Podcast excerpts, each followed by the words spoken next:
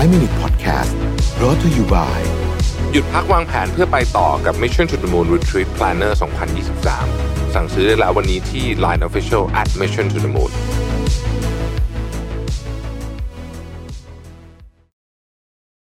สวัสดีครับ 5 minutes นะครับ คุณอยู่กับโรบิทานุสาหะครับ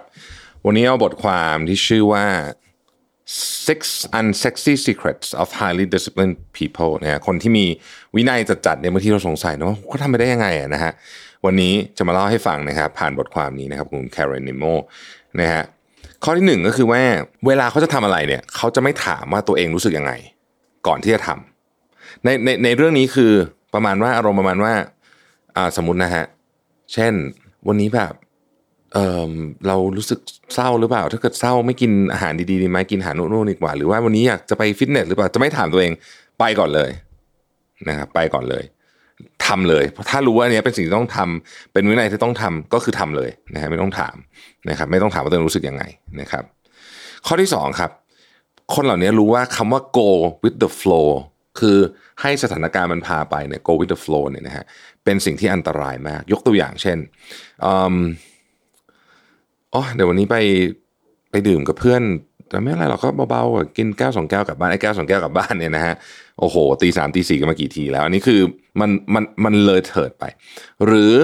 ไปกินร้านอาหารบางร้านแล้วก็แบบ เออ ไม่เป็นไรหรอกก็ เดี๋ยวกินแบบอ้วนๆนิดหน่อยก็ได้อะไรเงี้ยบางทีเนี่ย พอเริ่มกินขนมเยอะๆเนี่ยนะฮะ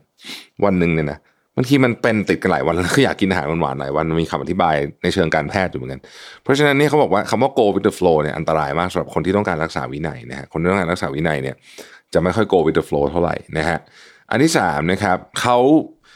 manage bright Chinese syndrome bright Chinese syndrome คืออะไร bright Chinese syndrome คือเห็นไอ้นั่นก็น่าทำเห็นไอ้นี่ก็น่าทำนะครับ คนที่มี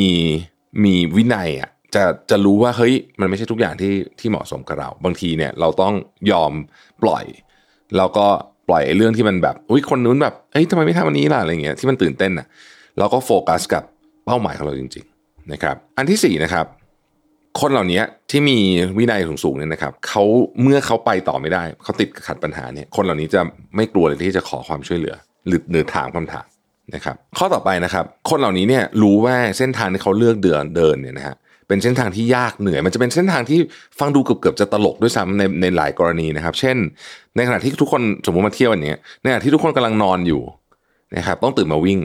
เอออย่างเงี้ยนะฮะเอ่อในขณะที่ทุกคนกำลังสนุกสนานเฮฮาอยู่ต้องกลับมาทำงานอะไรเงี้ยคือคือคือมันไม่ง่ายอะแล้วบางทีมันก็ดูแบบโอ้ต้องขนาดนี้เลยเหรอเนี่ยคนที่มีวินัยมากๆโฟกัส กับเรื่องอะไรมากๆอยากได้มากๆเนี่ยเขาจะรู้ว่ามันใช่มันต้องขนาดนี้แหละนะครับ แล้วข้อสุดท้ายผมว่าสำคัญสุดๆเลยฮะ